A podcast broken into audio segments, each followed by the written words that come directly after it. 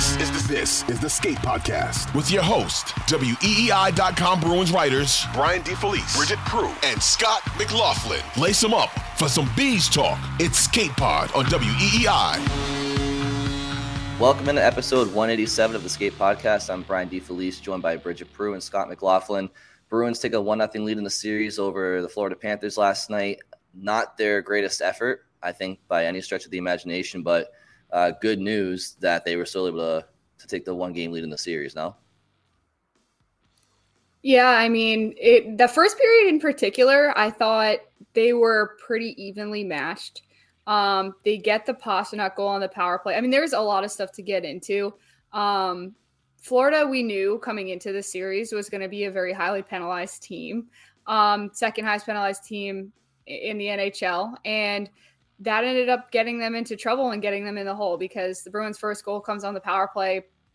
Really smart pass from Bertuzzi to set up Pastrnak. Um, and we'll we'll get into Bertuzzi as well. But I think we should start with the lines because we had talked about on Sunday or in Sunday's practice, they had the lines set up with Zacha centering the first line, um, Bertuzzi, Krejci and Pastrnak, and then Hall, Coyle, Frederic, and we were wondering if they were really going to go with that, and we get the answer. Bergeron doesn't come out for warmups. Um, he was listed as a game time decision, but that's not. I don't think that was actually what happened. Because uh, after the game, I asked Zacha when did he know he was going to be in on that first line, and he said this morning.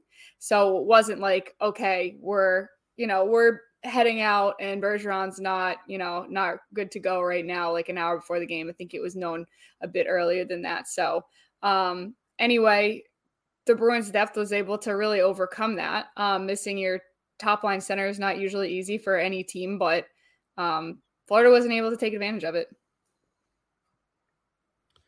Yeah, and for a little while it wasn't easy for them. I mean, they didn't they didn't play great hockey for the first half of that game. They led to nothing. Um, you know, they, as you mentioned, the great play in the power play by Bertuzzi to set up Pastrnak, and then Marchand gets softy where Alex Lyon just can't get a long wrist shot with his glove. Um, but other than, you know, Florida controlled play through the first period and a half, and wondering, okay, like do they miss Bergeron? Are they going to struggle? As the game went on, they had a really strong third period. So yeah, it does highlight their depth. It also highlights the importance of goaltending because both goalies made some great saves, some point blank saves, but Alex Lyon also made a couple mistakes, and Linus Ullmark did not.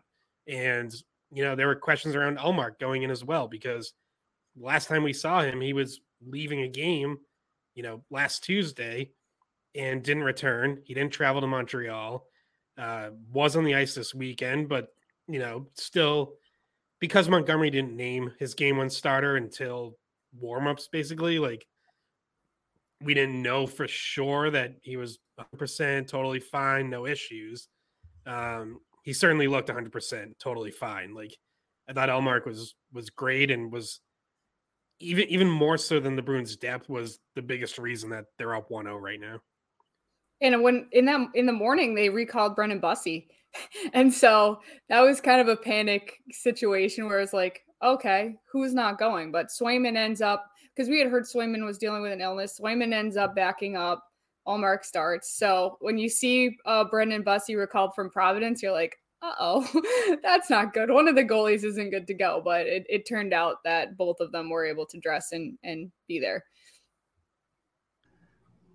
So Bergeron's out of the lineup to start the game, and I want to get to that in a little bit as well. But one of the effects of that is, is Scott, you alluded to it earlier on, which is the the Pastrnak power play goal to start the game. And with Bergeron out of the lineup, it became pretty obvious who they were going to put out for that first power play unit. Um, or opportunity, I should say. And it was it was Zacha, Bertuzzi, McAvoy, Pastrnak, and uh, who am I missing? Who Krejci? else is on there? No. Krejci. Yeah, yeah, Krejci. Thank you. So, um, and and we talked about how that that unit looked really good down the stretch uh, since the trade deadline. And with the absence of Bergeron in the lineup, they get the first crack and they get the first goal. And so, I guess my question to you guys is like, should we like sh- should this just be the the go to unit off the top, even if Bergeron comes back? I'm not saying that the Bergeron unit doesn't get, you know, 40, 50 seconds, but should this unit get the first minute 10? Well, that was my idea, you know, when this unit really started to get hot. Like, that was, I wrote about, I asked that question, like, should this just be their top unit? And then they went back to the regular top unit of Lindholm, Pastrnak, Bergeron, Marchand, DeBrusk, and they had a pretty good stretch for a few games um, for about a week, like a- after that. So I thought even that unit started to get going again. I guess, you know, the bigger takeaway and the more encouraging sign for the Bruins is just that their power play in general, period, has looked better for a couple weeks now. And whatever unit is out there seems to be getting better entries, moving the puck better, more body movement, guys popping up in different spots. Um, you know, like even on that goal, like the play to to set it up, it's McAvoy and Krejci kind of passing back and forth a little bit. You know, the one time is not really there. They don't have a great shot. What then opens it up is Zacha pops out from from the bumper into more of the high slot area, takes a pass, pivots, and hits Krejci for the one timer. Like that that's something like we just weren't seeing enough of was guys being willing to move out of, you know, like their set spots. So that was key. So yeah, I mean, I really like this unit. They've looked good basically every time they've been together.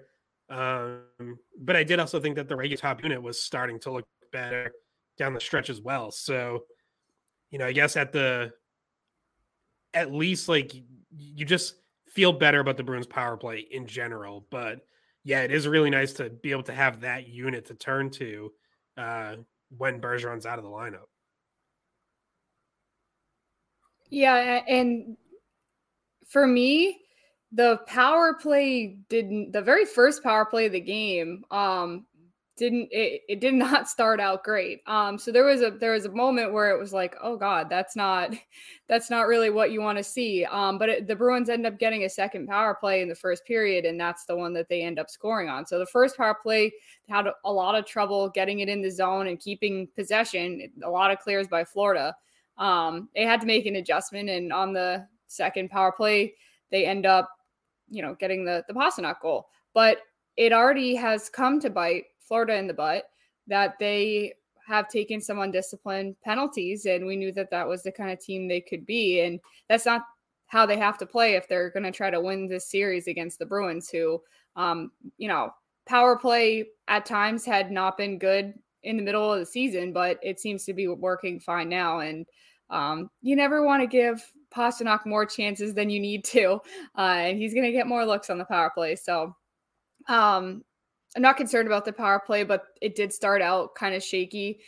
There, I mean, like we mentioned, the first period of the game, maybe the first half of the game, they weren't quite themselves, but um, they're able to still score and, like you mentioned, Scott, have the lead. Um, and you know, you can't let the Bruins score first if you're the Panthers either. You don't want them to be playing from a position of you know comfortability with the lead like that. And they had a chance to extend the lead a few times, but it, Lyon was playing really well for like the first period and he stopped a few like rush chances and in particular there was one Taylor Hall set up for Frederic that I'm not sure how he stopped and I was looked over at Scott and I was like you were worried about Sorokin, but this kid's playing like so well. And then, and then of course he lets in that softy from Marchand and had some other lapses later in the game. the one where I thought he threw in the puck on the on the one they called back, but because Hathaway hit it out of his glove. But I was like, wow, that is an all time terrible goal to give it if he just accidentally whipped it into his own net. But we can talk about the goaltending too. But it was just at times he looked so good, you kind of got nervous and then he he did some other rookie things. It was his first ever uh, playoff game, and we mentioned he only had played I think 15 or 16 games in the regular season. Yeah, he had some he had some phenomenal saves. You mentioned the one on Frederic, which by the way, like starts because Taylor Hall is able to take advantage of um, Radko Gudas going for a patented, you know, open ice body check, hip check, and and Scott made mention of this in the in the series preview that like the the Panthers defense, like yeah, they can play physical, like Montour likes to play physical, you know, from, from uh, UMass Bridgette, and uh, mm-hmm. Gudas likes to play physical, but they get, but they sometimes do so at the risk of getting out of position and running around, leading to opportunities. So yeah, that was a great save by by Lyon, but um, you know, it, but it was the Bruins taking advantage of of some poor defense there. But um, yeah, I think in general the Bruins are kind of lucky that Lyon did let in some softies, right? The Marchand one, the DeBrusk one, just sitting on his pad because if you're gonna if you're gonna have those goals go in for you, it's it's good that it happened in game one of round one because that's when you kind of need some puck luck because they and Montgomery mentioned it afterwards. He said they were kind of surprised and not really, really, really ready for for the for the playoff speed, which we've talked about for months now with them not having very meaningful games. Um, so I thought Florida took it to them, and I think the Bruins will take it to them for the majority of the series going forward. But they kind of caught the Bruins off guard. They had some guys that are feeling sick, whatever the reason may be. So if there was going to be a night where the Bruins kind of got away with some um, for fortunate goals, game one was the one to do it. Yeah, if, if you're Florida, like it's going to be really interesting to see how they respond because that's going to be such a discouraging loss. Like everything was lined up for them to win game one and, you know, make things interesting. Like no Bergeron, some sort of bug running through the team. You, you, the Panthers, have been playing do or die, you know, borderline playoff hockey for months. The Bruins haven't. They've been locked into the top seed for seemingly months. Like everything was lined up there for the Panthers to potentially steal one. They get off to the better start. They're controlling play. And yet, like their goaltending falters a little bit. They can't beat Ullmark. You know, I had mentioned this like in my preview. The Panthers, they create a lot of chances. They are not a great finishing team. Their defensemen take a lot of shots and they're banking on deflections and rebounds. You know, they want to create create chaos around the net. And I thought at times they did, but Ullmark just looked like the Ullmark we've seen all season. He was just very calm. He made some saves on deflections. He was finding rebounds, covering stuff in traffic. Like you just you didn't see what you saw with Lyon, where you know you mentioned that DeBrusk goal where it's Bertuzzi banging away and he doesn't really know where the puck is and it's on his pad. Even the first goal, that you look at that Krejci shot, like Lyon more or less gets square, like he gets across the crease to where he needs to get to. But look at his reaction when that Krejci shot hits him. He has no idea where that rebound is. Like he's looking around, he's looking over his shoulder, and you just mm-hmm. didn't see that from Ullmark. Like Ullmark just looked totally in control, where he knew exactly where the puck was at all times. He knew where his rebounds were going. Montgomery said that after the game when I asked him about Ullmark. He was, yeah, he was just directing pucks, you know, away from them into, you know, bad areas for the Panthers, good areas for the Bruins, and that's it's got it's so frustrating if you're a, you're if you're an opponent because it's like you can have all this other stuff happening where the Bruins you know have key a key player out or two key players out and you think you're playing pretty well against them. And then it's like oh yeah they have the triple crown Vezina trophy winning you know like historically great goalie in that and good luck you got to find a way to beat him. It's like you know it's it's a video game where like you you beat all these levels and you, you're going through and you're like you know, you're feeling good about yourself, and then there's like this final boss that's just impossible to beat, and you're like, "What the hell? This game sucks!" Like, you, this, this you throw the controller, controller and you quit. Like, yeah.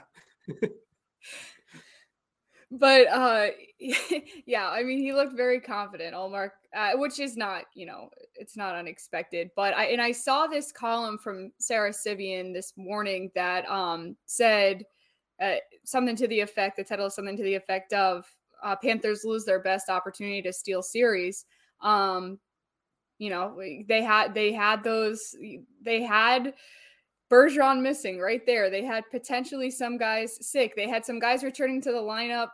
Talking about the Bruins, they had some guys returning to the lineup that hadn't played in a long time, in over a month. Um, that you know maybe could have been exposed if you say Forbort, you use your speed a little bit better. Um, uh, they they did not expose the Bruins. You know, I wouldn't say weaknesses, but um, you know the the differences in their lineup that they they could have. And the one goal that does come on Ullmark was the Tkachuk goal, and it comes from a you know a really bad turnover from Orlov, chipping a puck on the backhand into the center of the zone, like right in front of your goalie. Um, never you know the best way to start the breakout. Um, so that was that was an ugly turnover. That's the only goal that Ullmark ends up giving up. And I mean, you're turning the puck over to their best goal scorer um, right in front of the net, where with you know the rest of your uh, defense not in position, and um, that's that's a fixable mistake though. And I thought that for the most part, that McAvoy Orlov pair was they had some really strong stretches, um, but that sticks out as as a pretty big mistake. I mean, some could call it a mistake. Others could call it a pretty sick pass to the team. um, obviously, I'm kidding. Uh, what did you guys What did you guys make of Forbort's return to the lineup? We talked about him last episode about potentially going in over Grzelcyk, who might be battling some sickness or whatever. But how did you feel like he uh, acclimated? I thought he was solid. I mean, it, you know, I think you spent a it's interesting because I feel like when you put Forbort in, like you're you're gonna be conceding a little bit of possession in zone time, but your your expectation is that he's gonna hold up and do his job when he does have to spend time in the D zone.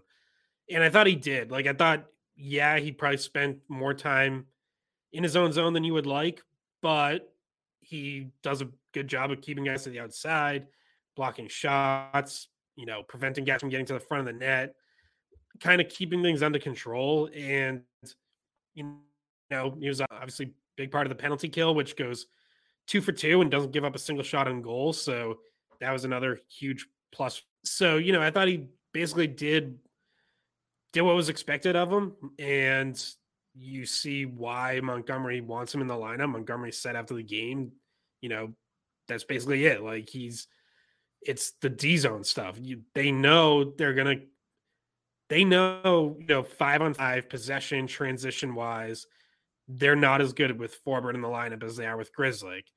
It's, you know, I think their approach is like the Florida, they're so good offensively and they're good for checking and on the cycle. They're to get some time almost no matter who's in there. And so they're going to put in the guy that they think is going to hold up better against that.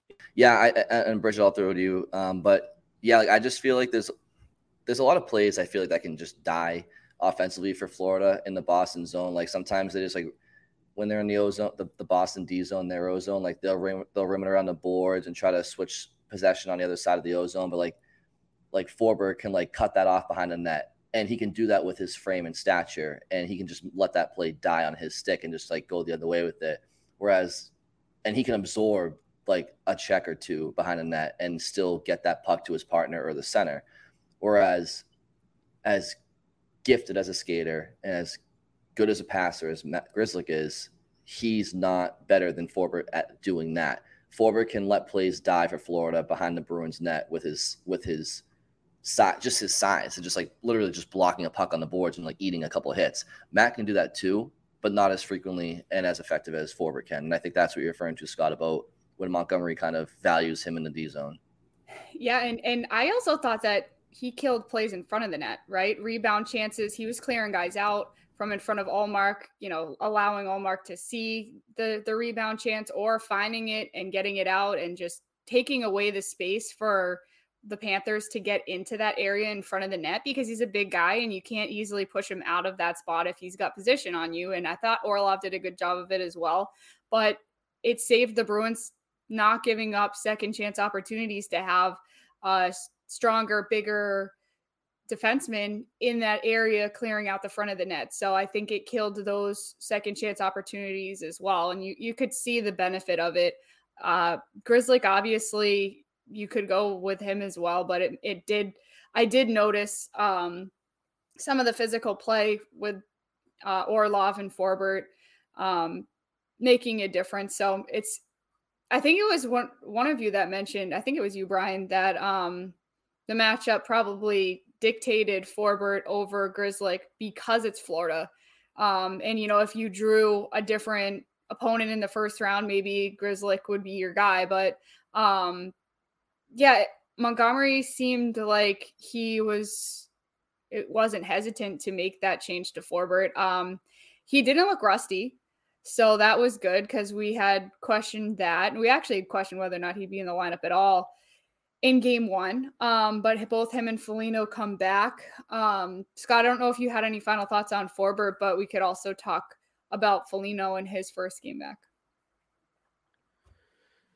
No, just you know, it is interesting. Like I do wonder if say Florida continues to control five on five play like they did more in the first half of the game, like would we see Grizzly come in at some point if the Bruins thought, you know, hey, we need a better transition game, we need more possession, we want to spend more time in their zone. Like I could potentially see that, but for now, it looks like, you know, all things considered, the game one formula with Forbort in worked pretty well. And the Bruins did find their five on five game, especially in the third period, where, you know, they outshoot the Panthers 13 to 8 and really kind of, you know, gave up a couple good chances, but really for the most part, um, didn't give them any openings to to start a comeback. So you figure if they can play more like that, then you know, then you're you're not really thinking about making a change on the back end as of now.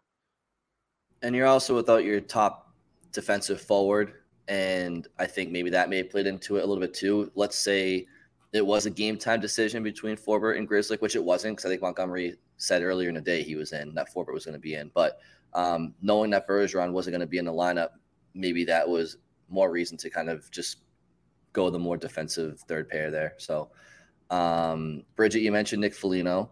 Yeah, um, low key, his his return to the lineup in a couple of months, right? So, um, to my eye, he looked fine. Uh, all things considered, I think he'll just keep getting better and better with with more reps.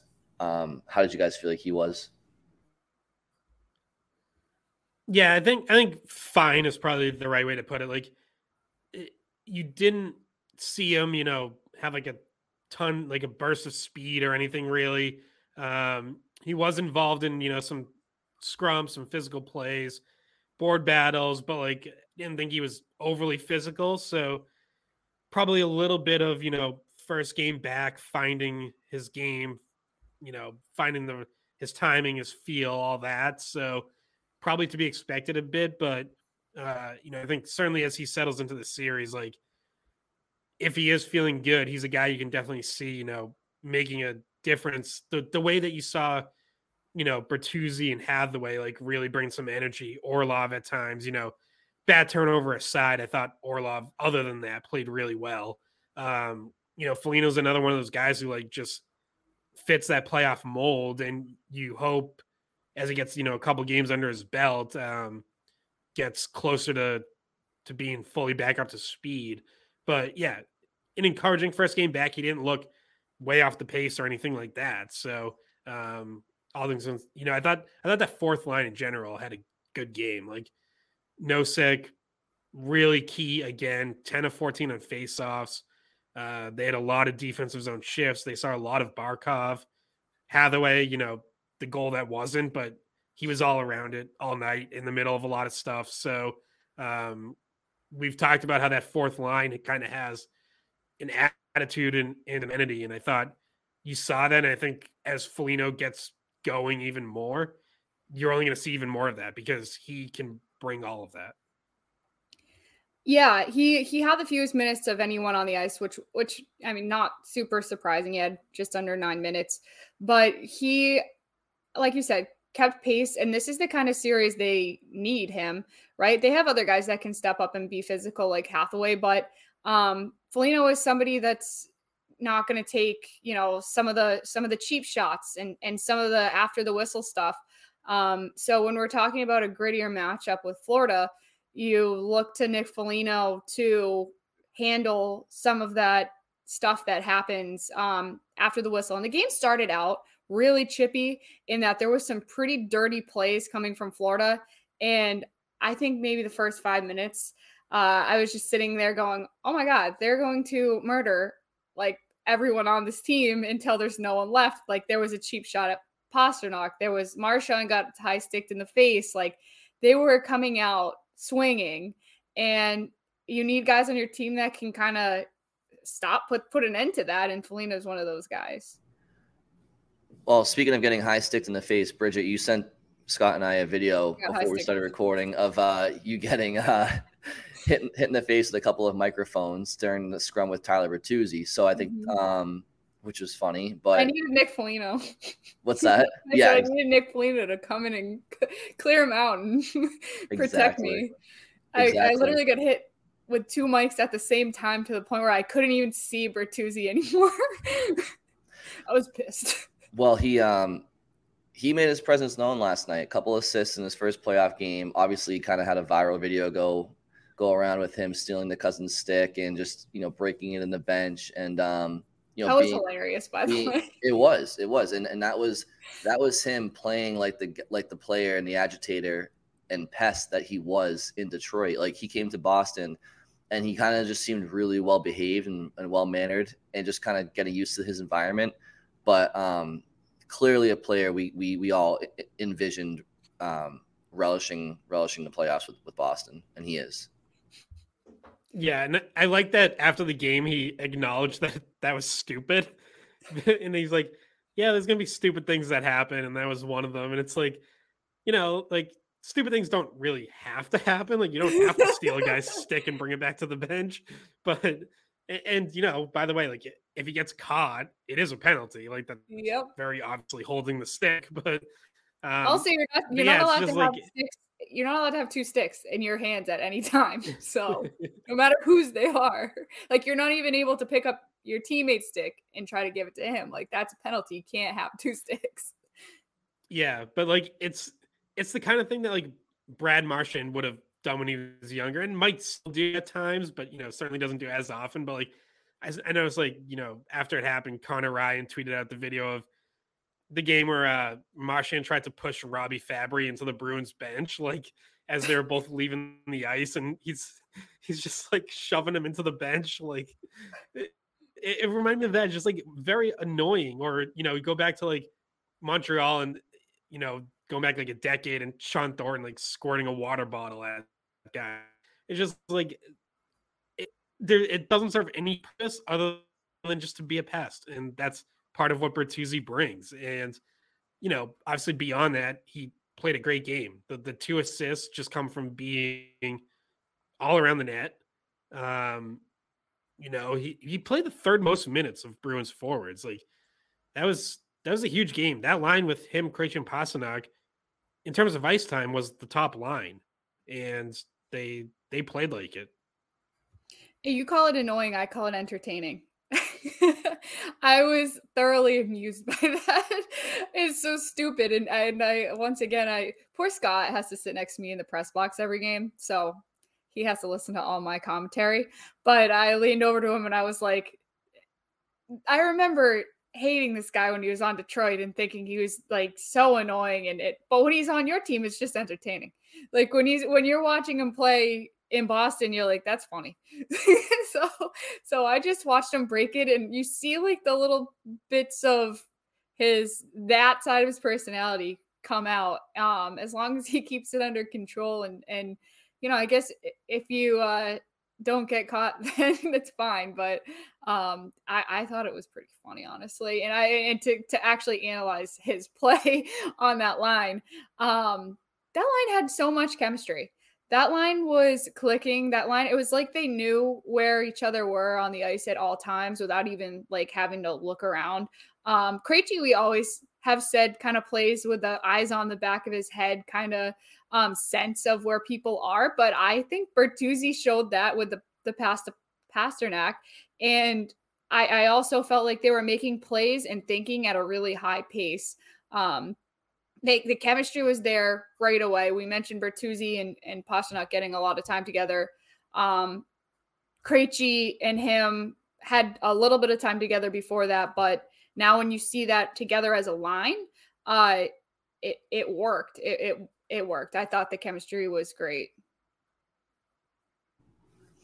Um, so one player I wanted to bring up on the back end was Charlie McAvoy, and there was a play I believe it was in the I want to say it was the third period, earlier third period, and the Bruins were shorthanded, I think it was either Carter Verhaeghe or Sam Reinhart, who, in my opinion, should have been penalized two minutes for a clear boarding. Um, and it, it, was very, very obvious to me that it should have been a penalty. Uh, and I thought that McAvoy was potentially one of those concussions a la Carlo or Grzelcyk in playoffs past. And he finished the game and had some piss and vinegar in his next shift and took a run at Sam Reinhart. I guess my question to you guys is do you feel like A, he may have dodged a bullet there, um, injury wise, but B, since he did potentially dodge that bullet, perhaps that may have been a, a wake up call for him to play the play with a little bit of edge that makes him um, one of the best defensemen in the league when he's on his game.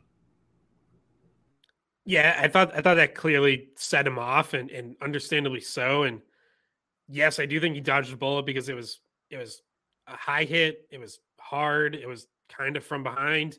Like definitely could have done some damage. You know, you always worry about the whiplash effect or like the head getting pinned to the boards. Um, you know, I, right after it happened, like I was watching him on the bench and I was waiting to see if you know if anyone came down the tunnel to like pull him for a concussion check, and they didn't. He went right back out for his next shift like 40 seconds later. And yeah, like you said, like he just came out flying. Reinhart plays a puck behind the net, and McAvoy just steamrolls him from behind. And it was almost like, okay, like you're not going to call it, then fine, I'll play that game.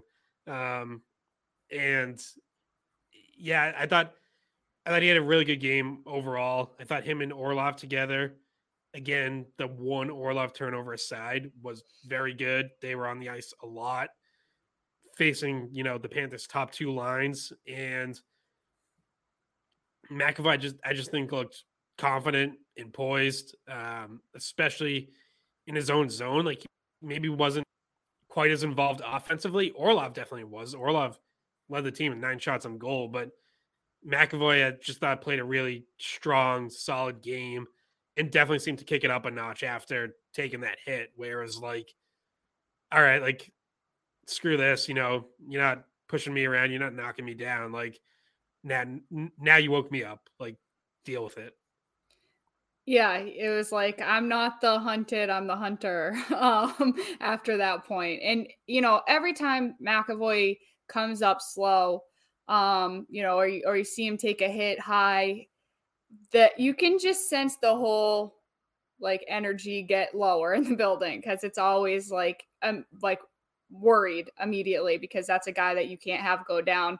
And you know we got that for a second there but um i think scott said it pretty well and that that pair worked because we we had talked about you know oh should they should they keep the like Lindholm, McAvoy, and Orlov all split onto different lines. Obviously, when Forbort comes back in, mm, the natural fit for him is with Clifton, who also had a very physical game, not surprisingly, and laid some checks and added some energy. So he's one guy on the back end that really can can do that for you.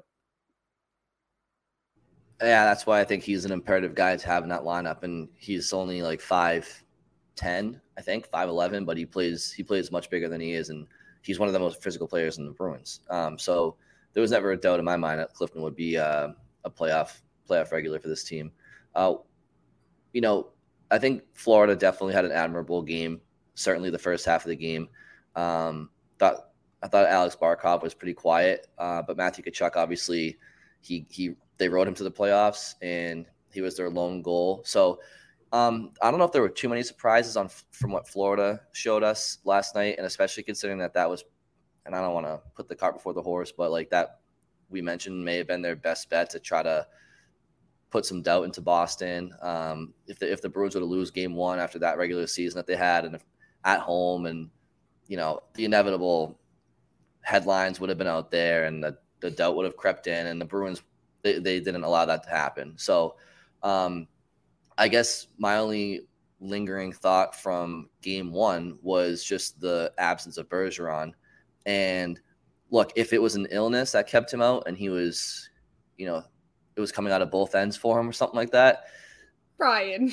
well, what, what, what, I'm, I'm, just I'm just trying to be blunt, like because because that's because that's honestly that's the only reason I could see him not playing was if he literally physically could not play. Um, so oh, God, so God. No, it's just the visual. I don't. Well, like. hey, look, I mean, I'm not. your your mind went there, not mine. I'm just I'm just telling the facts. But um, Oh, th- to me to me that's the only like illness I feel like he would have not been able to play through was would, would be some lingering stomach stomach bug or something like that. But which Pastrnak had. yeah, and so like if if he got it from him, I guess my question is it's a long way of saying like, you know, if if, if he's resting down the stretch and he's not and he's not playing in the game 82 and he's not necessarily at every practice or every game, maybe he's not exposed to the illness when he got exposed to it, A, but certainly if it's an injury that kept him out that he suffered in game 82 or game 82 prolonged, how can you not how can you not question the way that they handled him down the stretch? He's out now they won the game, great. But like you you mean to tell me he plays like most of the season, like literally almost every single game this year, and then he's not ready to go for game one? It's fair to question why it's not ready to go for game one. Is it just bad luck or like could they have handled it better now that we know that he's out for game one? And maybe game two, who knows? Uh, there Yeah, and there's I just mean- one detail I want to add, which was that DeBrusk said he was around the team like the whole day, which Yeah, illness the- like you wouldn't want someone around. I would think you wouldn't want someone around if it was, you know, contagious. Um, not really sure Yeah, what and- the illness is, but and there was also the video of uh of him like gathering the team in a in a huddles, which so not only was he around, but like very close contact with like with his teammates. So So then it was Um, injury. Then it's injury. So so I guess to or- change the question to you, okay, yeah. What, what, what are you thinking? or it was he, he's over all the symptoms of whatever the illness was. But you know, Montgomery mentioned that Lauko lost eight pounds when he was dealing with this. Like maybe Bergeron's feeling better symptoms wise, but he's lost 10 pounds over the last week and his strength isn't there. You know, he shows up to the building pregame, goes through a little bit of a workout and realizes like I, I just don't have it. Like I'm gonna be exhausted 15 seconds into a shift. Like that's the only thing I can think of. But um yeah, I mean, we just don't know. And obviously, they're not telling us. Certainly, every indication leading up to the game was that like the illness was the bigger concern because that's what Marchand mentioned on Sunday. He said, you know, I think he's just sick. He's fine. Montgomery, when he was asked Monday morning at morning skate, he was asked, what's Bergeron's availability? He wasn't asked, you know, is he sick? Is he injured? And Montgomery went directly to illness. He said, uh, not only Bergeron, but we have a couple guys who are under the weather. So everything they were indicating was that the illness was the bigger issue. So I- guess if you're to believe them, like the scenario I laid out is the only thing I can think of is okay, he's finally past the symptoms, but he just lost too much strength and hasn't, you know, had enough time to recover in that respect. Obviously, yeah, it could be the injury. Like they could just be kind of deceiving us and not giving us the whole story. So, um, you know, as far as playing him in that last game, I, I just come back to like to me that was planned out weeks in advance. Like I had heard for a while that the plan was to play guys and whoever they were going to rest, they were building in their rest in the weeks leading up to that. And Bergeron ultimately got four games of rest over about, you know, a three week span. Um, so I just think like if that was the plan and if Bergeron's saying, you know, I would rather have my rest before the end of the regular season and then play the last game. And the Bruins are looking at, you know, all right, how do we, you know, we've seen these other teams that maybe run away from the league, get to the play, fail in round one. How do we avoid that? And this was part of their approach and part of what was planned out. Like, I just I don't have a problem with it. Like I I I think they were trying to find ways to make sure they were better positioned to be ready to play playoff hockey game one than other teams that have been in their position. And yeah, I mean, I was, any injury in that situation opens the door wide open for second guessing. I get it, but I don't have a problem with them planning that out in advance and trying what they thought was going to be best to be ready for game one. So I, I'm not going to second guess it because I didn't first guess it. I was okay with the plan from the start. So I'm, you know, not going to go back now and be like, oh, they totally blew it. Scott never second guesses himself. He's a very confident man. Well, isn't isn't that what a second isn't that what a second guess is? Like you you feel one way and then you're second guessing if you were right about feeling that way. Yeah, but he's not. He's not. He's, he feels like he, you know, cool he, he knew all along. Yeah, I guess so. but so if no, when you say I, like, I just think I just think they had a plan and and sorry, I, I just think they had a plan and they stuck to it, and I don't I'm not gonna fault them for doing that. It, it's not like last minute Wednesday night before the Thursday game they decided who was playing and who wasn't. Like that they had that planned weeks in advance. Well, I'm I'm more so talking about just maybe in general down the stretch, not necessarily Montreal. You know, just in general, if maybe they could have rested a little bit more. But uh, Bridget, you were saying something.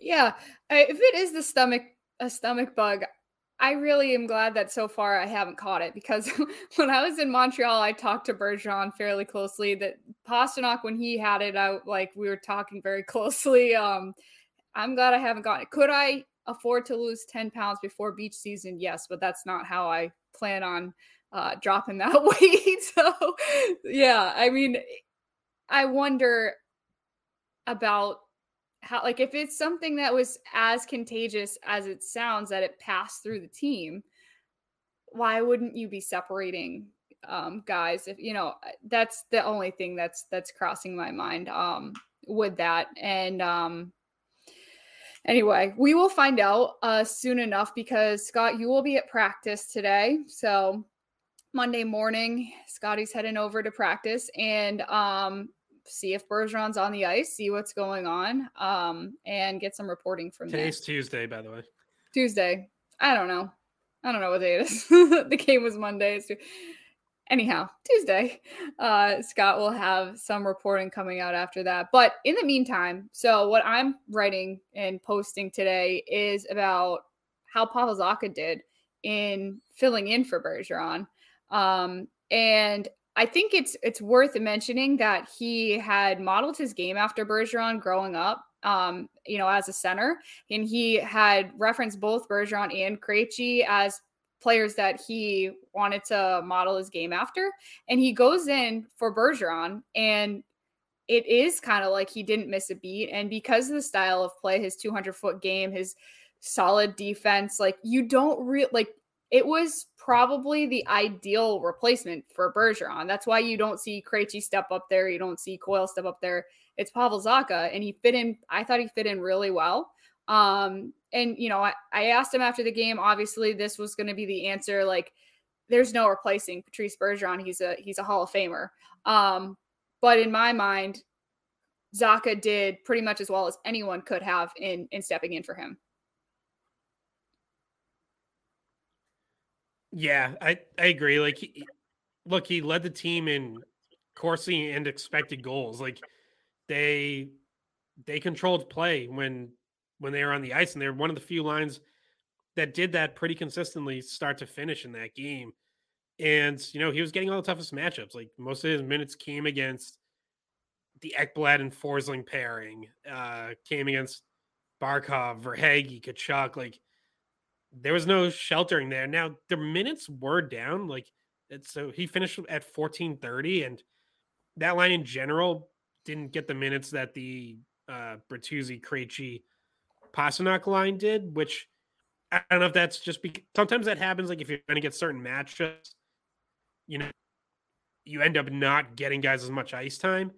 I also wondered if like maybe someone on that line was dealing with a little bit of illness and you know couldn't handle bigger minutes. Like, at, so the minutes were a little down, but when Zach was out there, yeah, he was terrific. Like five on five. I mentioned the power play, the way he pops out from the from the bumper. He, he just he's looked so good at center down the stretch when he's whether it's been in place of Bergeron or in place of Krejci. It's like you know we've talked about. Uh, he hey he definitely looks like he can be you know second line center going forward. I see I see him with talented wingers, and I'm like, wait, can he be the top line center? Like, well, yeah, and Montgomery said so like too. Montgomery said he's a top he's a top two center for us in the future. Yeah, yeah it's like he he seems to fit anywhere. You, you know, he, when he was with Bertuzzi and Pastrnak, that line looked good. Last night he's with Marchand and Bobrovsky, looks good there. And it's like, it, you know, I I called him at times, especially early in the year, like Swiss Army knife, and that like that's what he is. He just fits wherever you put him, and he seems to make anyone he plays with better. He just makes a lot of good plays. I think he makes life easier for people too because of his defensive style. And also when you think about losing Bergeron, you're you're talking about not just losing him five on five, but he is a penalty killer. Um, he does spend time on the power play, and Zacha can do both of those things as well. Zacha is one of the better penalty killers on the team. Um, he has been most of the season. So, um, you know, Zacha, and in the future, if we're talking about seasons beyond this year, where Bergeron's not in the picture anymore, it's it seems like they found a another Bergeron in a sense in the in the style that he plays and the roles that he can play. Yeah, I mean he he's uh he we talked about last summer um even before that it was like what you know what's this team going to do when Bergeron retires. They don't have any um high end center prospects at the time. This is before last year's draft uh, to speak of.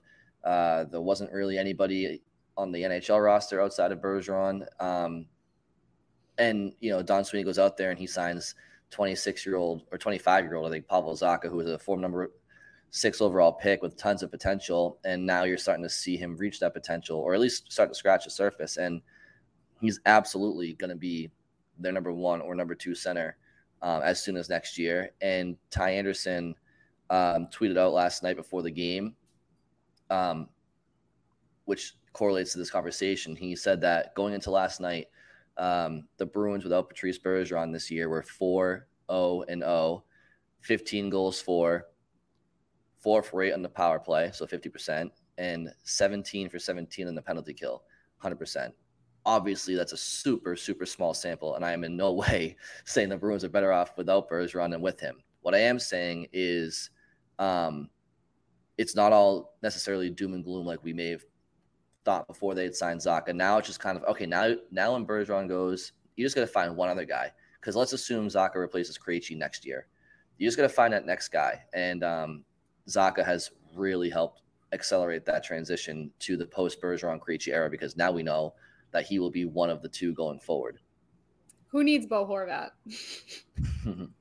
you know, we yeah. talked about that at the deadline. Like, well, who needs Bo Horvat? He has of course, had a great time since he got traded. So, and of course, now that now that now the Bruins are five and zero oh after last night without Bergeron, and I'm not gonna do the quick math on what the updated special teams would be because I don't have it in front of me. But so again, just just just a little exercise, very small sample, but good to know. Yeah, and by the way, like just looking ahead Georgi Merkulov had a terrific season in the AHL, especially in the second half. And Matthew Poitras, their second round pick from this past draft, had a great year in the OHL. Um, I believe he led the OHL in assists or was very close to it. So, not saying like either one of those guys is ready next year or anything to play a top six role, but you at least see some upside now at the center position, even with prospects. Um, so it's yeah, you you still probably have like a shorter term solution, go out, trade for someone, sign someone, but like it could be a veteran who's just going to be a bridge to the next generation because now you do actually have some promise in your system as well. And Zacha was just such a huge get and looks like such a good fit to be one of those guys. And it's, you know, in the course of one season, it's no longer nearly like as doom and gloom in terms of what the future looks like at the center position. I mean, yeah, we just kind of got a little bit of a glimpse of it, and it, it was still enough to win a playoff game uh, against a, a, team that was that had a chance to kind of punch you in the face in game one. Um, so, I mean, you're looking at, and we're getting ahead of ourselves now. we're, we're talking about seasons, you know, to come, but uh, I don't think you're seeing a rebuild. Like this isn't a team that's looking like it's set up for a rebuild. They have some really key guys knotted up. Uh, if, if you lose Pastrnak, you're looking at a rebuild, but um, they have a lot of the bases covered now. Um, and Don Sweeney did a really good job over the last few seasons filling in for some of the shortcomings in the draft. Um, and yeah, no, it, it just doesn't look like that's what's in the future for this team.